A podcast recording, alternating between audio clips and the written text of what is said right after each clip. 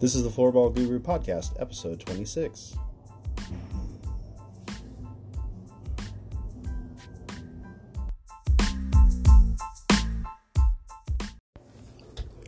Welcome back to the Floorball Guru Podcast. Uh, today we're going to talk about uh, a couple different things, in particular to kind of the evolution and the growth of floorball as we see more and more people kind of just become aware that the sport exists and kind of build it up from there. Uh, I mean, that's just the natural progression of things is that as more and more people find it from a consumer standpoint, we're going to start seeing more and more people, uh, more and more people jump into businesses, more current brands, kind of dabble into the space a little bit more than currently are. And you know, depending on who you are and depending on what your kind of process is, you may or may not like uh, or appreciate that. Or on some cases, you may think that having a large brand in particular is is going to be the the next level for the sport. I mean, don't get me wrong. If if a brand such as Nike or Adidas were to get into the space, it would definitely raise the level of awareness and eh, of the sport across the world. I mean, just looking at that. But that is not always going to be a magic bullet. And I think that's kind of one of the struggles you run into is we're a lot of times looking for that magic bullet to get the, to the next level. And it's not always the case. Uh, you know, the evolution of any anything in particular can take time and it can rocket to, to the top very quickly. I would say most cases in regards to the sport, we're still, you know, a ways out on where I think it's it, it could be, and it definitely hasn't reached anywhere near its plateau on uh, on its potential. And frankly, that's really exciting because I think the more uh, this grows, uh, the more we're going to see some some interesting brands kind of start to jump in that are not currently floorball brands.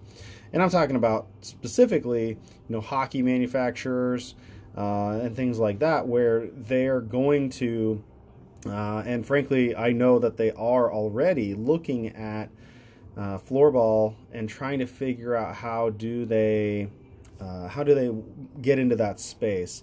And you know, it's interesting when you look at kind of evolution of hockey, and you and you're not necessarily just ice hockey, but then you've got street hockey, ball hockey, whatever you want to call it. Then you've got roller hockey. You've got kind of a mix of, of variations to the sport. Then you have floorball.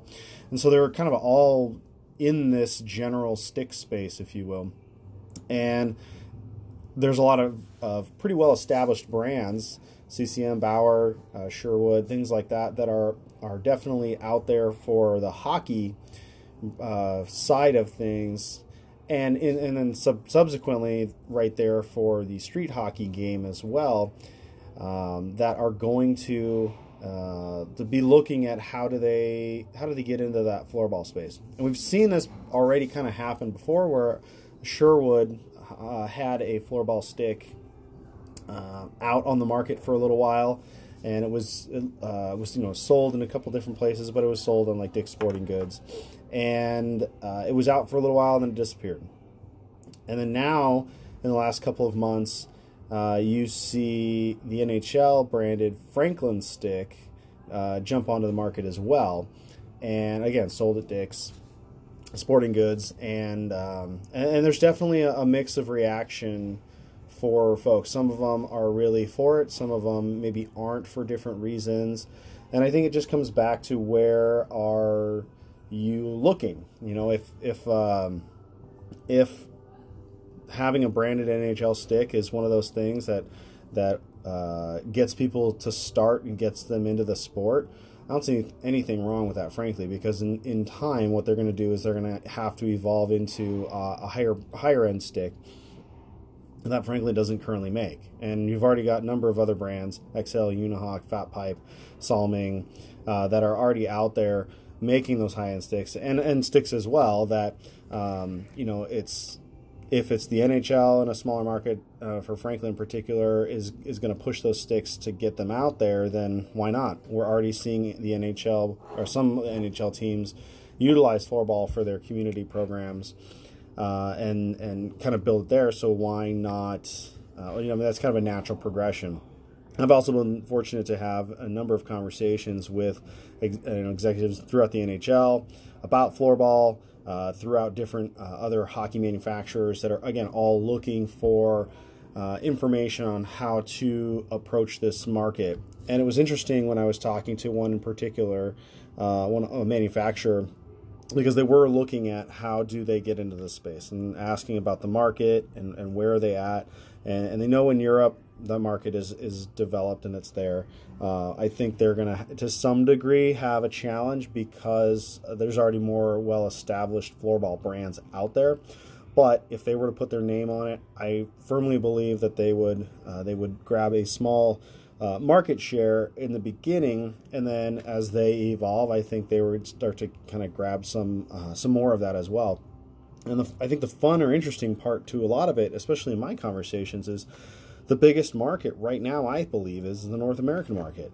It is just untapped uh, in in its potential uh, to grow as a retail market specifically, but then the number of businesses that will pop up as a result of that growth in retail uh, is is going to expand exponentially, and that is kind of another component to it is you know the business side of you know just like Soccer needed to grow. How did it grow? It got people playing. It started youth level leagues at the very level, it lowest levels. It taught kids how to play. It, it built a pathway for them to grow as they got older throughout their their school years. In, and then now you, it's developed in every form and fashion you can think of and the retail game has evolved and, and jumped with it uh, pretty staggeringly. You know, I was growing up, you black cleats. That was kind of it. Anything that was color was kind of a you know one off, or it was it was not the norm. And now, you know, if you look at any soccer retail market, there it has just exploded uh, across the board. And floorball has definitely got that potential, and and you're seeing this in some areas, especially throughout Europe and then and through Asia too. Uh, and then again, the North America market with Canada and the U.S. Uh, in particular, it's it just again the, the potential growth of getting kids playing and getting kids active is I mean the money is there and the the sport is there for that excitement and to get people to show up and watch and play and evolve and, and all those other things and so it's been really interesting to see kind of how the retail part right now is set because for most people it's very segmented it's very small. You really can't walk into a store or many stores uh, in the us in particular some in canada where you'll find a, a floorball stick and floorball equipment. Um, and i think that that is one of the things that will help over time is when people can see it uh, and go get it instead of having to only order it online, uh, then they're going to start to see it as, a, as kind of a more of a thing. But just the retail on its own is not going to push the sport forward. We have to be teaching, we have to be building those programs. One supports the other. Um, and if you don't recognize that, it's going to be more of a challenge. And some people are kind of focusing on doing everything at once and setting up leagues to sell and build because again one one sells and pushes the others. If you sell stick and have nowhere for them to play your sales are not going to expand. It's just going to drop.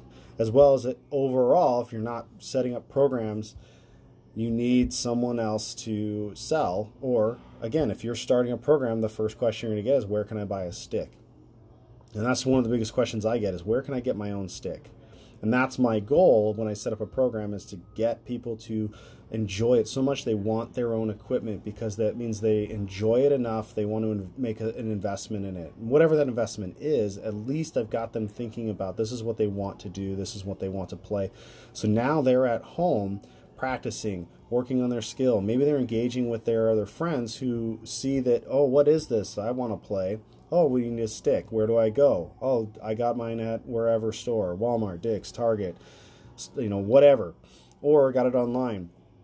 Now you're playing on your own, you're developing and having fun, and then maybe you sign up for a local class, league, camp, whatever in your area to expand your league and grow it from there. So there's a lot going on in the market. It's really interesting to see where it currently is and where it potentially can go.